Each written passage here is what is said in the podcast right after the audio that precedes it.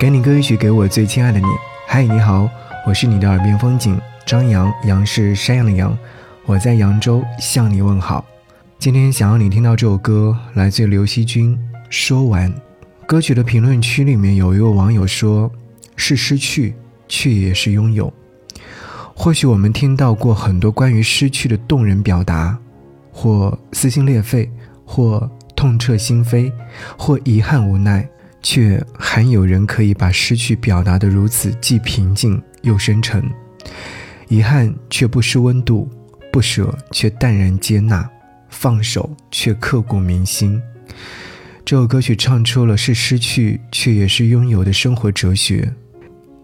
知乎上有这样的一个提问：一段感情里面，哪一刻你觉得自己委屈的不行？高赞回答是这样的：不是被外人欺负。也不是被上司训斥，而是我犯了一个错，自己本来就自责难过，但爱人不仅没有宽慰，还无休无止的责备。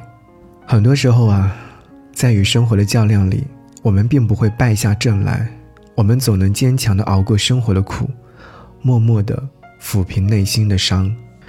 感情当中，讲爱远比讲道理更要重要一些。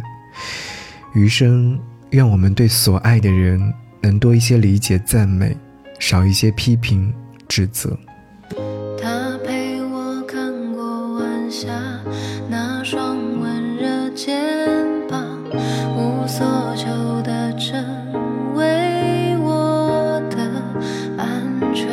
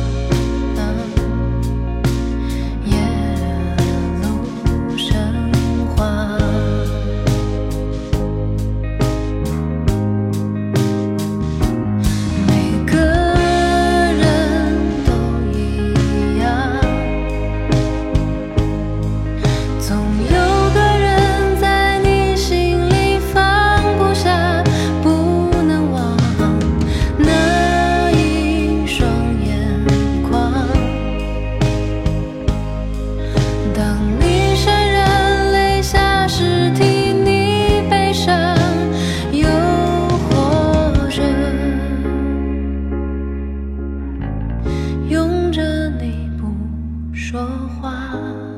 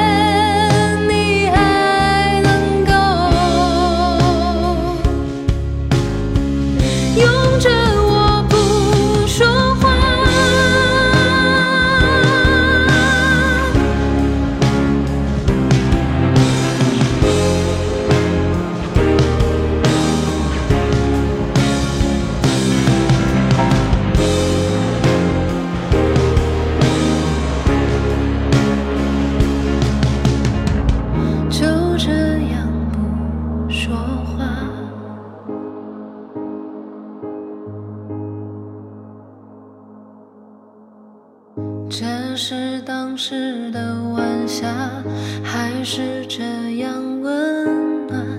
时间已过半，我情愿就这样。